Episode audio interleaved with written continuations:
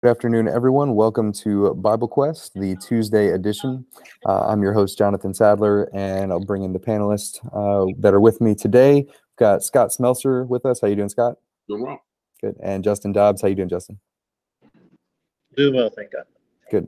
All right. Um, so we want to remind everyone at the beginning of our program again, uh, if you have questions or thoughts about what we're discussing today, you can interact with us live on uh, YouTube. You can put your comments or your questions into the chat and I'll be watching that throughout uh, the, the program today. Or if you have any questions afterwards that you'd like to have us discuss on Bible Quest, you can visit our website, biblequest.tv, and we'll be happy to discuss those things in our future uh, times together. So today we're going to be discussing uh, laziness and what the Bible has to say about laziness, maybe uh, identifying some different principles or things uh, about laziness and uh, why to avoid laziness, and then maybe how to overcome laziness. Uh, and I think there are a lot of different places you can go in the scripture. I primarily want to stick in Proverbs. Um, the Proverbs have, have a lot to say about this subject. And I kind of figured what we would do is I've kind of compiled some different Proverbs, and, and some of the other guys uh, have gotten a couple of verses too that maybe we can read and discuss. But we're going to just kind of read through some of the Proverb principles and discuss them, break them down, and just see what we can get from the from the wisdom um, that's there and and how to change our lives and be more godly in that way. Uh, when it comes to laziness, and I think why this is important is uh, laziness is maybe one of the more rampant kind of attitudes or lifestyles because it's really easy to just fall into. Uh, it's it's really easy to do nothing, and a lot of people default to doing nothing and i struggle with that sometimes in my life where you know i just kind of like to do nothing today. Um, it's it's uh, uh, you know a simple place to fall into. Um, but it's not what we need to be doing as god's people and the bible warns against that kind of lifestyle. It has a lot of dangers not only personally but also kind of externally and long term there are dangers uh, with living in that way.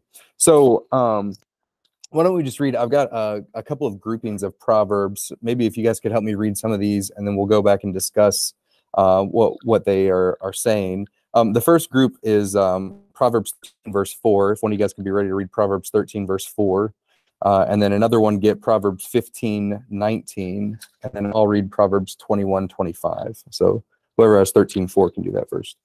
All right. The soul of the sluggard craves and gets nothing while the soul of the diligent is richly supplied. Right, and then Proverbs 15, 19. The way of a sluggard is like a hedge of thorns, but the path of the upright is a level highway. All right, and then Proverbs 21, verse 25 says, The desire of the sluggard kills him, for his hand refuses to labor. Um, so I put all these different proverbs together because I think they uh, kind of outline and describe what the life of a lazy person is. Uh, so what do you what do you guys see? Those are three different proverbs. What do you see in those principles or those proverbs? What's trying to be communicated about what the life of a lazy person or a sluggard is the word that the the Bible uses often. Uh, what what's the result of that? You want, but you don't get what you need because you won't work. we sit there in need and frustrated that you don't have what you want or need. And then it's often accompanied with expecting other people who do work are supposed to take care of you. Mm-hmm. Yeah, which happens a lot. There's there's a lot of uh, people, and Scott, you make this point spiritually that a lot of people are like this, where you want the good things, you want the blessings, but you don't want the responsibility. Mm-hmm. Um, and that happens spiritually with people when they want forgiveness from Jesus. Like, yeah, I want Jesus to forgive me. I want him to save me. I want to go to heaven, all that kind of stuff. But I don't want to be a slave and a servant, and obey him and have a master and do what he says and give up my own rights and my life and stuff like that. So you don't want the responsibility associated with the blessings. And while that's true spiritually, that's also true physically. There are lots of people that want everything. they want um, you know excess. They want uh, anything that they want to eat. Uh, they want anything, any type of entertainment that they can get their hands on. Um, but they don't want to put in the work associated with getting those things. Um, it's a really common kind of way of thinking. My proverb, what I read, um, said that um, uh, the desire of the sluggard kills him, for he refuses to labor. Uh, I, I like that that kind of picture. It's just this idea of somebody that only always thinks about what they want, but they never have what they want, and so that person's just going to be miserable all the time. They're just frustrated, upset, angry until eventually they die. and they and they never get what they want because they're not willing to go out and apply themselves to get what they want. It's really a, a miserable kind of lifestyle that's described. It's interesting. Uh, the word proverbs means to, to lay down the side. So you get these thoughts that are side by side, and when you take a proverb that is is comparing two things, and then you compare those things to other things, you've got three proverbs that are laying all this out. A quick note in thirteen four, the the lazy person is contrasted with the diligent. No surprise there. In fifteen nineteen, he's contrasted with the upright. So it puts laziness into a moral question to be lazy isn't just some uh, character flaw, it is a moral failure. Uh, and then he describes the laborer. Uh, you also have craving, and then 1519 talked about the way, um, you know, the way of the sluggard being a hedge of thorns. A lot of times, you know, you can still go places where they, they just they line instead of using fencing, they use rock walls or hedges, and that kind of makes a fence. Um, and it's, it's, if it's a hedge of thorns, it does a pretty good job of keeping things in, but it describes the sluggard as his way is that hedge of thorns. Like that is his path. he's, so he's just he's working thorns. Yeah, yeah, it, it, he's he's working hard to do nothing, um, and that makes me think that sometimes laziness uh, is is not just a matter of, of doing nothing. It's actually uh, doing a lot of different things that aren't it's not the work that I should be doing. Uh, we have a mm-hmm. word for that today. It's procrastination. Mm-hmm. Um, and uh, I saw a definition somewhere once. Procrastination is the arrogance uh, that God will give me time later to do the things He wanted me to do now. Uh, and so, yeah, I'm I'm working hard, doing a lot of stuff I shouldn't really be doing instead of doing the thing that I know I should be doing. Uh, I know I should be doing my taxes, but I'm going to catch up on my emails. You know, I, I know I should be, you know, preparing for, uh, you know, for winter, uh, ancient days. But instead, you know, I'm going to uh, go and count my seed stacks. You know, like what, just not really effective work. Uh, and, and we can hide laziness by doing stuff that's just not very fruitful. Mm-hmm. Yeah, that's a good point.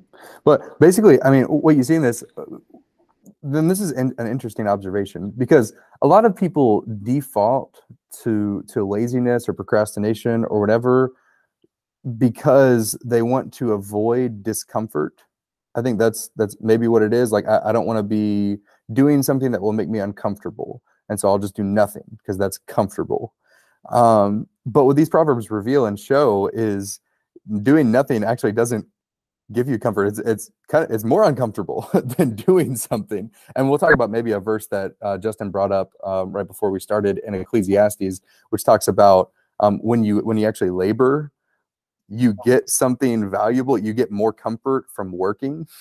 Uh, and and the the labor of a uh, or the sleep of a laborer is sweet, but the sleep of a lazy person is just miserable. Um, that they're never getting what they want. Um, so it's really kind of counterintuitive. You pursue laziness to feel good um, or maybe to not feel bad but you end up just feeling worse by doing nothing um, is kind of the result. Um, going along with that and i have uh, more verses um, to I, I, put these in the chat for you guys um, but there's proverbs 10 4 and 5 proverbs 12 11 proverbs 12 27 proverbs 19 15 and proverbs 20 verse 4 these all kind of have a similar idea as well so let's read through those. Go ahead scott all right. Proverbs 10, 4 and 5. A slack hand causes poverty, but the hand of the diligent makes rich. He who gathers in summer is a prudent son, but he who sleeps in harvest is a son who brings shame. Mm-hmm. Yeah. And then Proverbs 12. 12 mm-hmm. Yeah. Whoever works his land will have plenty of bread, but he who follows worthless pursuits lacks sense. Mm-hmm. You want to do 27 also while you're there? verse 27. sure. Uh, seven. Whoever is slothful will not roast his game, but the diligent man will get precious wealth. And then uh, 1915, Proverbs 1915. Slothfulness casts into a deep sleep, and an idle person will suffer hunger. Uh, and then the last one is Proverbs 20, verse 4. The sluggard does not plow in autumn, he will seek at harvest and have nothing.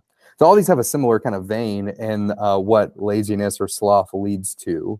Uh, it leads to hunger, very literally, um, but also I think figuratively leads to hunger because you're not filling yourself with it's just the want for things but not willing to actually go and do it. There's another proverb and i didn't write this down um, scott maybe you know or justin uh, what's the proverb uh, where the sloth or the sluggard puts his hand into the dish but then he doesn't pick it back up? Which one is that It may be chapter 16. I can't remember, but that's a funny one. yeah, i can't remember where that is I picture he's out like eating oatmeal or something. he can't do. Yeah, Proverbs nineteen twenty-four. 20. Yeah. I like this one in uh, 12 27. Whoever is slothful will not roast his game. So he's gone to the trouble to put a snare or use a sling or bow and arrow or trap or whatever, and he's caught an animal. He's going to eat it. And you could skin it and pluck it and put it on a spit and start a fire and get the fire going, gather fuel for the fire, turn the spit. Uh, that's a lot of trouble. so I just and he, he's got something very, very unsatisfying. Whereas the diligent will get precious wealth. So I think as as many verses as- we have that tell us not to lay up for yourself treasures on earth and don't just I'm going to build tear down barns and build bigger and bigger and bigger barns for me, me, me. There's something about respecting the labor that you put into something and taking care of it. You will get more out of it. Yep. Yeah. Uh, we got a question that came in from something we just we just discussed. The question was, "What's the difference between laziness and procrastination?"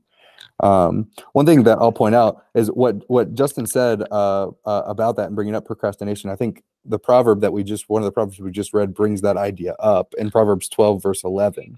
Says, "Whoever works his land will have plenty of bread, but whoever follows worthless pursuits lacks sense." That idea of like it's not that you're not doing anything; you're doing something, but it's worthless. It's it's not the thing that you need to be doing. And so the picture that that proverb paints is like you have something that needs to be done. The wor- the land needs to be worked. This is on the kind of a farming agricultural society. If you don't plant your crops, you don't have food. And so you, you've got to go out and work in the in the fields in order to be able to feed yourself and feed your family. So that's something that's very important to do. But you've got this guy that's the the person that lacks sense in verse 11 of chapter 12 who knows that the field needs to be worked, but he goes and does something else, something that's more worthless, something that's going to get him to winter, and he's not going to have any food. Um, so it's not that he's not doing anything; he's just not doing the the best thing or the more beneficial thing. Um, and uh, that reminds me of uh, another passage. And then, if you guys have thoughts on answering this question specifically, I don't think I'm really answering it. But that idea of like there are multiple things to do and picking the the best thing, Jesus teaches that principle as well um, in the story of Matthew or Martha and Mary. Whenever Jesus goes to Martha and Mary's house, and Martha is working and trying to prepare and serve, and Mary is sitting at Jesus' feet listening to his teaching.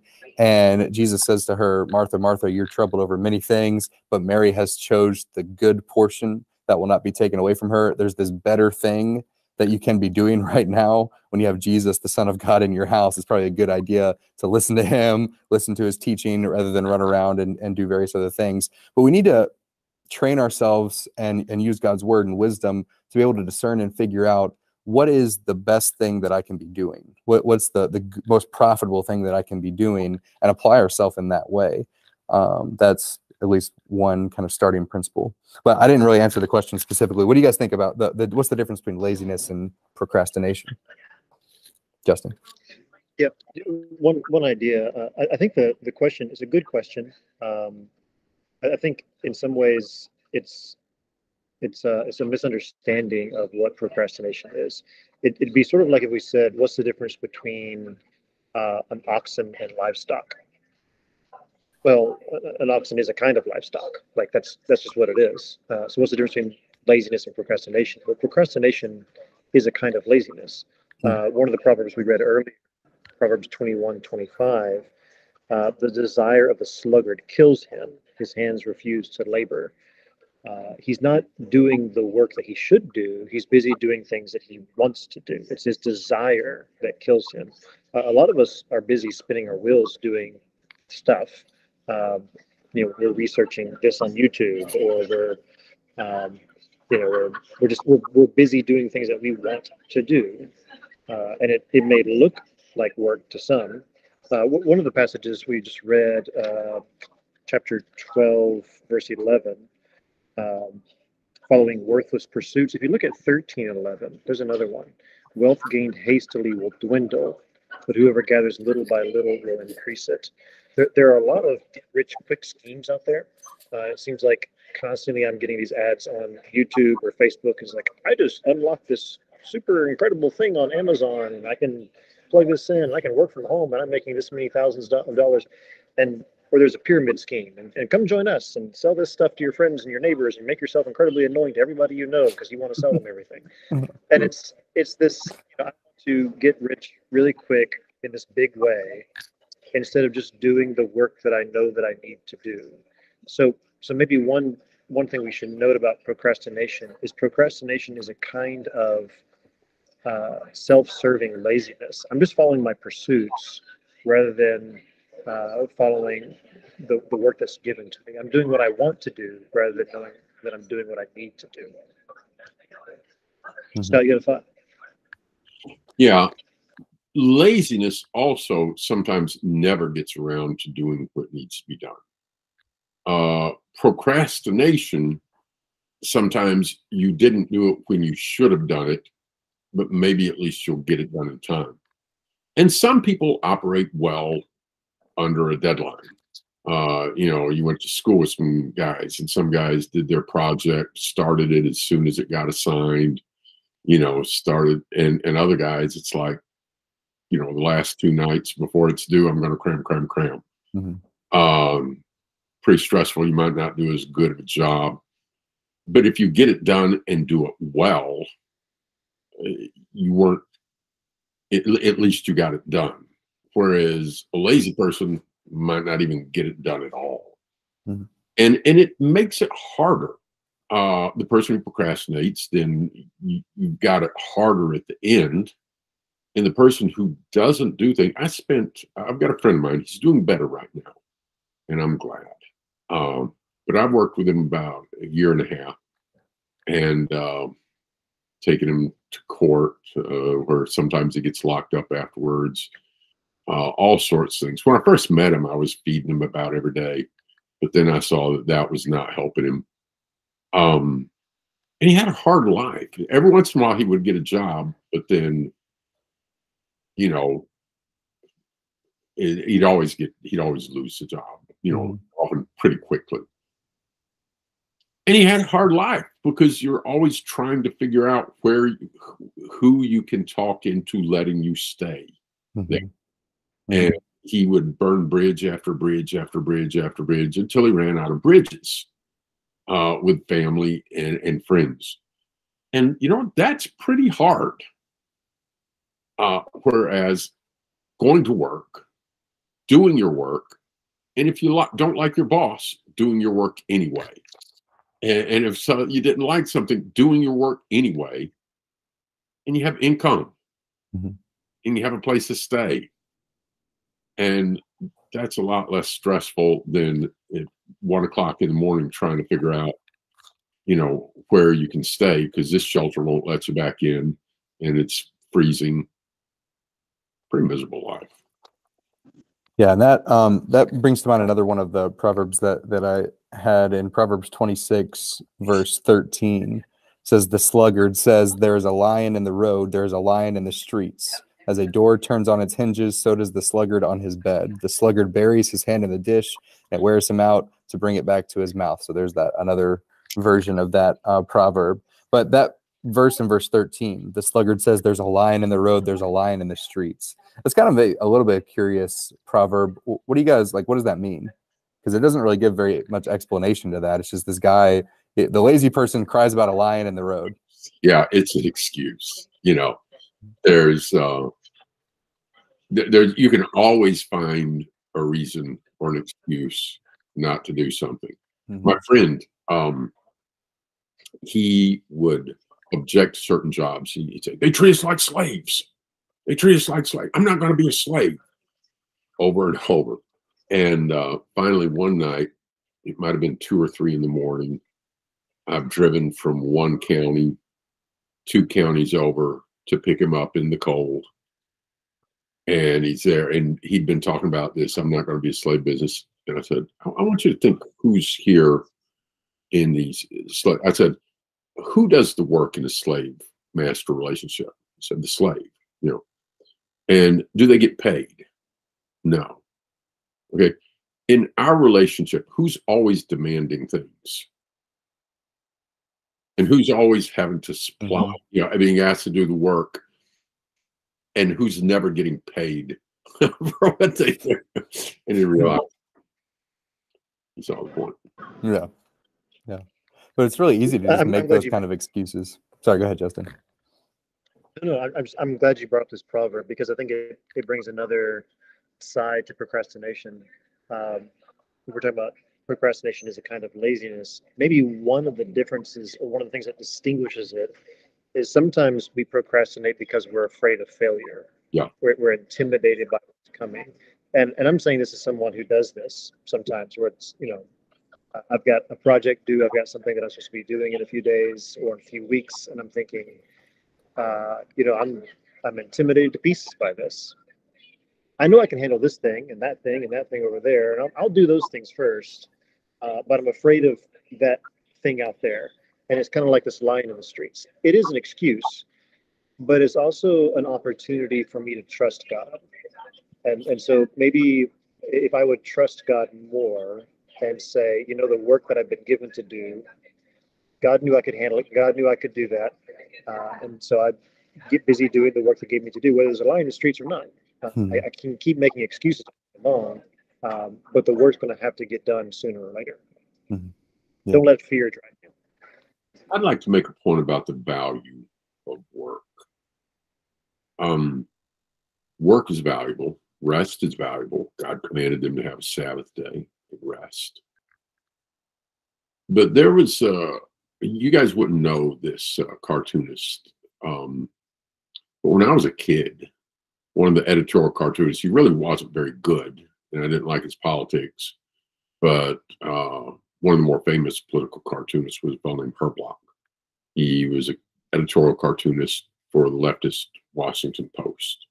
And just a few years ago, he retired. And when he retired, NPR interviewed him after this illustrious career. And he was talking about looking forward to the day when no one will have to work. He thought we'll get to the point where robots will do everything and we won't have to work anymore. And he thinks this would be a glorious thing. Okay, in the first place, that's not going to happen. In the second place, um, if your one-year-old needs a diaper change, don't don't expect a robot to do that. You'll still need to work. Mhm. But there's value in work Mhm. before there were any curses placed and work was made more futile with thorns and thistles, before sin ever happened, what did Genesis 2 say God put Adam in the garden to do? So work it and keep it. Yes. And have you ever gone on vacation and the first day, you know, you get there and you're excited and it's beautiful and you go out to eat and you spend more than you would normally spend and you you, you don't get water, you actually order you know some soda and uh You don't make the kids split a frosty. You know, you're, you're you just and then you go do this and you go do that. You're not having to work. That's really nice. After a few days of that, how do you start feeling? Ready to go home. Yeah. Why? Because I want to do something substantial. Yeah, Productive. You want to be productive? Mhm. yeah, yeah. 'cause You you saw some beautiful sunsets. You saw some cool architecture. You saw you know some dolphins or whatever, and you enjoyed that. But there there starts to be a hole where you know you're not being productive, and we need that. Mhm. Yep. Justin. a thought, a thought on that. Um, I was I was reading a, a book. Uh, I think it's called Reset, and it's about the need for rest. Um, but one of the points that the author was making was that that we were made by a creator in his image, and and he pointed out that same thing in Genesis two, and he had a word for us, uh, which I, I found helpful. We are sub creators. Uh, you know, God is the creator, being made in His image. He said, "All right, Adam, I want you to go and do stuff. Like, go and like till the ground and go and you know like spread spread the boundaries of the garden." And you can kind of imagine maybe what the world would be like if the Garden of Eden had lasted. Uh, it would have been bigger, broader, more beautiful. Um, if you ever there's near here, there's a place called Longwood Gardens, and it's Mhm. just absolutely gorgeous. But there are people working there all the time, and they're just constantly busy. And they love working there because they get to see the fruit of their labor. They get to see, you know, the flowers come up in the spring. They get to see uh, the trees neatly trimmed and the grass looking perfect. And and there's a wonder and a beauty to it. Uh, and so we have a word for rest called recreation.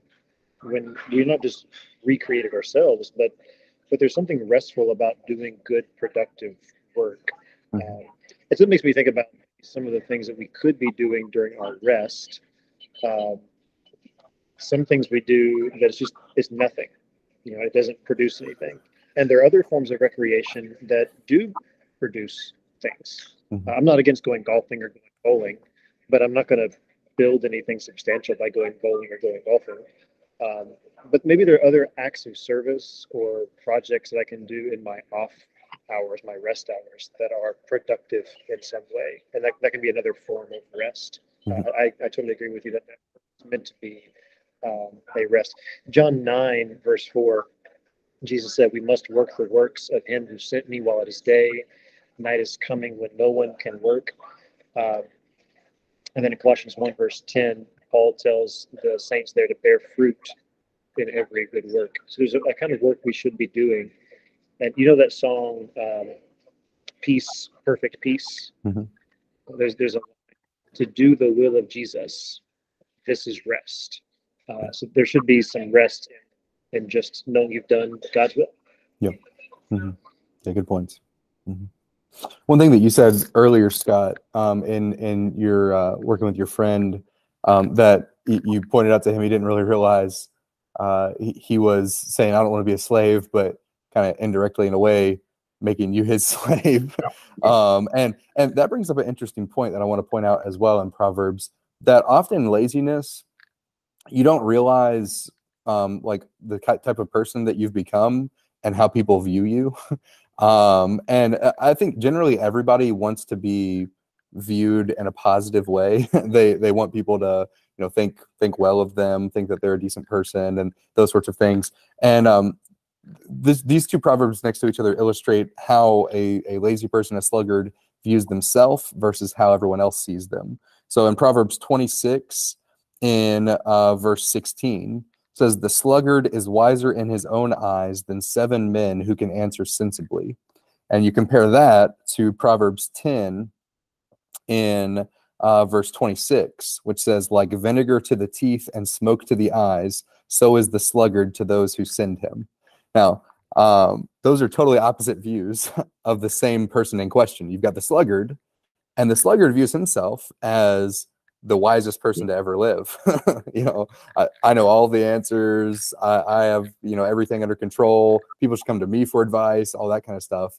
Versus everyone else that's viewing the sluggard.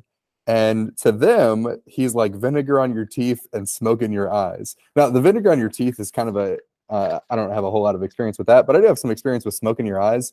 Um, you want to get as far away from that as possible. You don't like being around yeah, it's irritating. It burns. You know, it's like you're sitting at the campfire, and uh, I'm one of those people that has a natural ability to find the spot around the campfire where the smoke is always going to go to.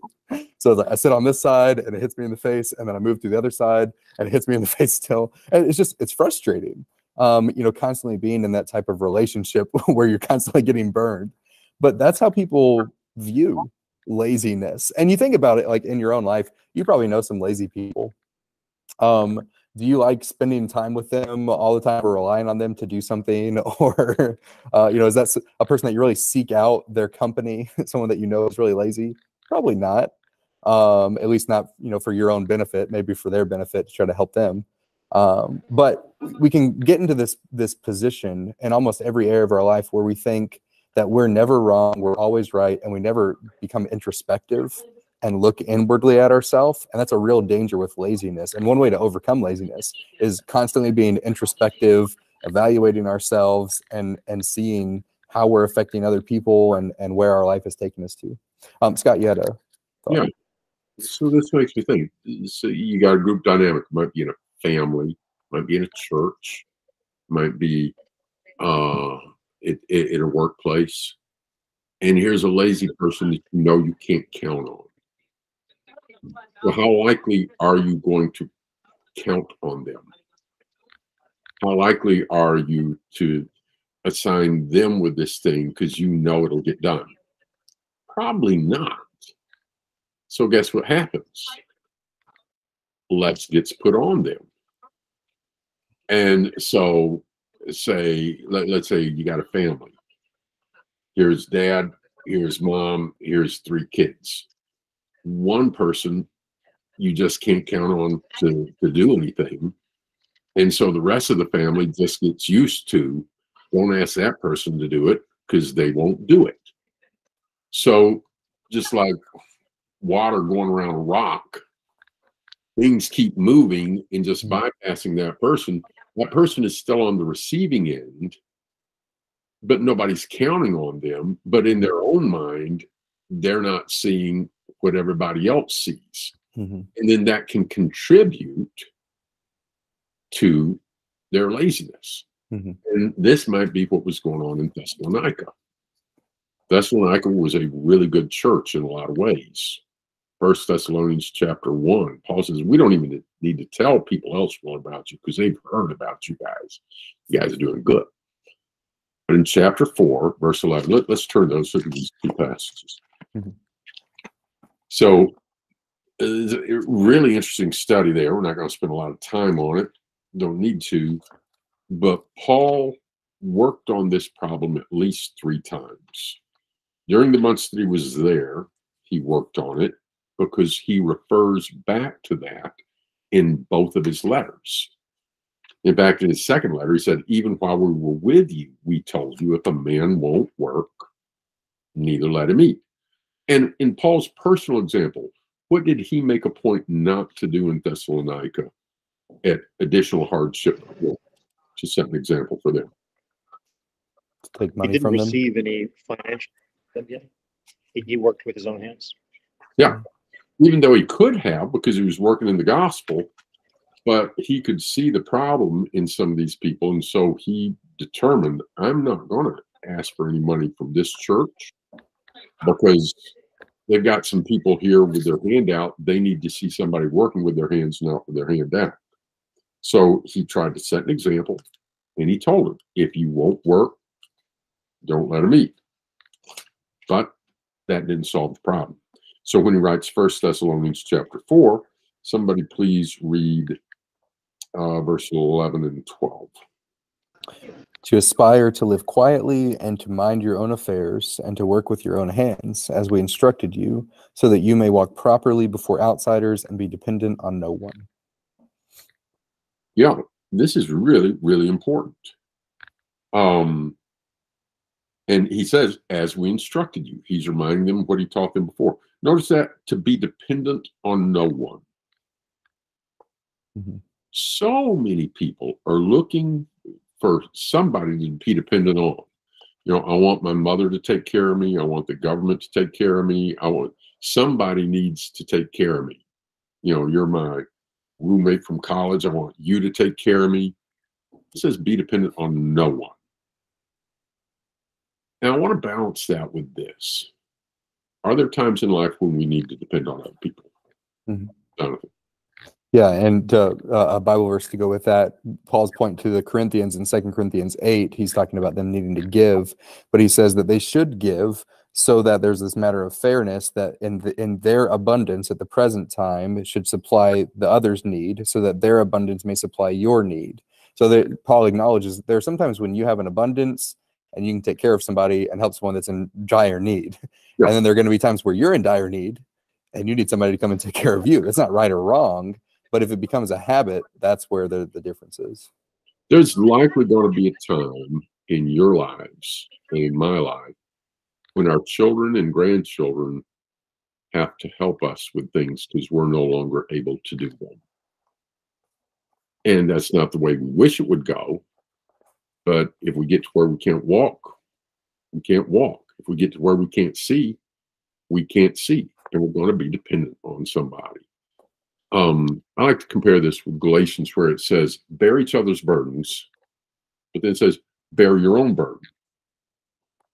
And I, I think when I think see those verses, I think of like the Israelites in the wilderness. If you're an able-bodied male, who should be, and you have a pack of belongings you got to carry, who should be carrying that? You should. Don't put that on somebody else. You do that. But here's a little old lady, and she's frail, and she can't carry her stuff. You're an able-bodied male. What do you need to do? Carry her stuff. Carry hers too. Mhm. And the time will come when you're the frail person that can't do it, but be doing what you can. Mhm. All right. Lastly, Second Thessalonians chapter three. They still have not repented. And so um and I don't, you know, when's the last time you saw somebody withdrawn from for refusing to work? Hmm. but that's that's what this text shows to do.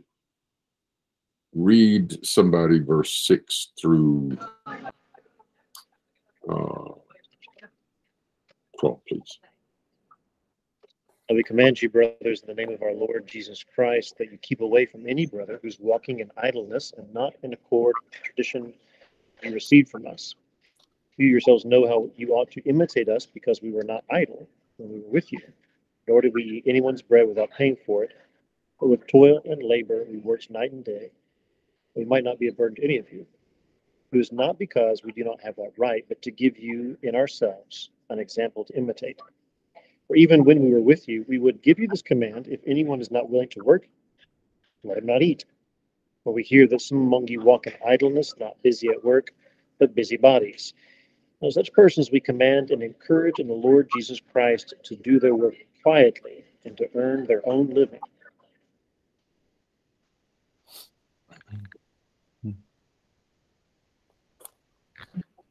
Cool. Yes, so it seems Paul's just continuing this same teaching here, you know, insisting that uh, it's kind of the little red hen approach, isn't it? Um, you know, Mhm. who will help me harvest the wheat? Mhm. Not I, said the duck. Not I, said the cat. Who will help me grind the wheat? not I, you know, not I. And then, you know, here's the bread. Who will help me eat it? I will. I will. I will. Nope. no, you won't. Mhm. Um, so I'm, I'm imagining a, a congregational scenario where you can just count on not being able to count on certain people. So what does that do to your fellowship? Well, whether you want to admit it or not, it diminishes it, and so you you have to acknowledge it somehow. And uh, whoever says "I will," and when the work comes, gets to say "I will" when it comes time to eat. Mhm. Uh, there's a yeah, there's a fellowship and the, the fruit of labor. Yep. So I think maybe what we ought to do more, whether it's in a family or a workplace or a congregation, is give that person a response, not a responsibility they shouldn't be entrusted with, like something the role of a deacon should do. Not not that when they're not qualified, but expect them to do something, and then when they don't, ask them why they didn't do it. Mhm. You know, and, and challenge them to step up, because encouraging them to always be on the receiving end is really not doing them a favor. Go ahead. Jessica. I know we're getting close to our time here, but it, reminds me of Proverbs thirty-one. Uh, and this is something we're trying to instill in our children. Uh, and I'm thoughtful about it because I, I want to ask my children for help. You know, I've, I've got a 13 year old, an 11 year old, a nine, and a seven year old. Uh, and so we- we're trying to instill in them this when you see mommy and daddy working or when you see work needs to be done, you help out but I also don't want to say, "Hey, can you go bring me my book or can you go bring me my tool?" when I can go and get it myself. I imagine there's a balance to that.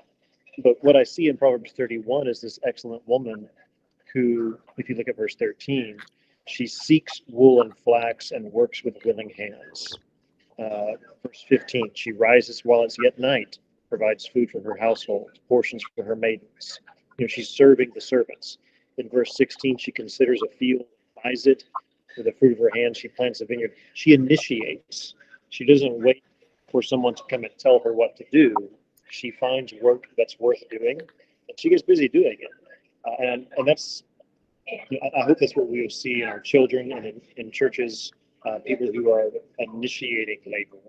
Um, Jonathan, did we read the proverb about the ant? No, yeah. So I wanted to kind of end with that, um, and and kind of some a couple of proverbs that illustrate how to overcome laziness, and one of those is is Proverbs six. Yeah. Yeah. So I'll read that. That proverb. Yeah, I'll read that. Proverbs 6, verse 6 says, Go to the ant, O sluggard, consider her ways and be wise. Without having any chief, officer, or ruler, she prepares her bread in summer and gathers her food in harvest. How long will you lie there, O sluggard? When will you arise from your sleep? A little sleep, a little slumber, a little folding of the hands to rest, and poverty will come upon you like a robber, and want like an armed man. I really like that because that gives one principle of overcoming laziness is look to people that aren't lazy. look look for an example of somebody that can accomplish something or does accomplish something well and imitate it. And here uh, Solomon uses ants to, to illustrate. Um, you know, even ants get out and work and take care of themselves because they know there's a need. Um, and so it's so valuable to if you feel like you're the kind of person that struggles with laziness, you probably know someone that doesn't, or at least seems like that they don't. That they're they're a good worker, they have a good work ethic, they always get things done well. Um, go and talk to them and ask them to maybe help you, or or look at their life, just observe them and and try to model yourself after them. That's a big principle for us to really try to do.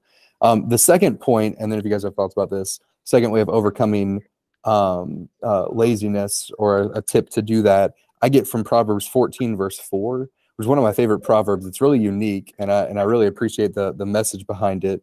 It says, Proverbs 14, 4, where there are no oxen, the manger is clean, but abundant crops come by the strength of the ox. The, the principle that it's trying to illustrate is if you are working on a farm and you need to plow your field, you need an ox. um, because that's that's how you're going to be able to plow your field. That's how you're going to be able to plant things, you know, in any great quantity. That's how you're going to have a harvest afterwards. But if you've got an ox, then that means you have to take care of the ox, and you've got to have an ox barn and a place for the ox to stay, and you got to feed the ox, and you got to clean up after the ox. And I worked on a farm looking after horses. It's not fun cleaning out horse stalls. That's disgusting work. I would rather not do it. But you get this decision that you have to make do you want food later on or do you want to go hungry? Um, because the food that you're going to be able to get means you're going to have to do the hard work of taking care of the ox. Um, and that's uh, some a decision that we all have to make in different situations. Do you want the benefit or do you want to have nothing? And you can choose freely. If you want to have nothing do nothing and you'll get nothing. But if you want to have something you might have to do something a little bit challenging to get that something, but it'll be worth it. And that's something Jesus um, also teaches as well spiritually that there is a cost associated with following Jesus. There are things that you're going to have to give up, things you're going to have to suffer through, struggles you're going to have to face. but it's going to be worth it. Or you can do nothing and get nothing uh, in in return. Um, so those are the two principles. Look for examples to imitate, and then also decide in, in your mind what do you value more. do you value comfort and ease while you're hungry, or do you value taking care of yourself and getting things with a little bit of hard work? Um, and hopefully, everybody will want to do a little bit of hard work to get something. So many things we tend to get out of it what we put into it. Uh, and you know, three little pigs. You know, the first one wanted to do something very simple so that they could run around and play. Third little pig worked harder, and that's where everybody needed to go when the wolf came. Mhm. Yep. All right. Well, you guys have anything else you want to say before we wrap up? All right. Uh, well, thank you for your discussion today. Uh, thank you to our audience for joining in with us. If you have any other further questions about this topic or anything else you'd like us to discuss on Bible Quest, you can visit our website at biblequest.tv and leave your comments and questions there. And we'll be looking forward to those in the future. That's all we have time for this week. And so we'll plan on seeing everyone next week, Lord willing.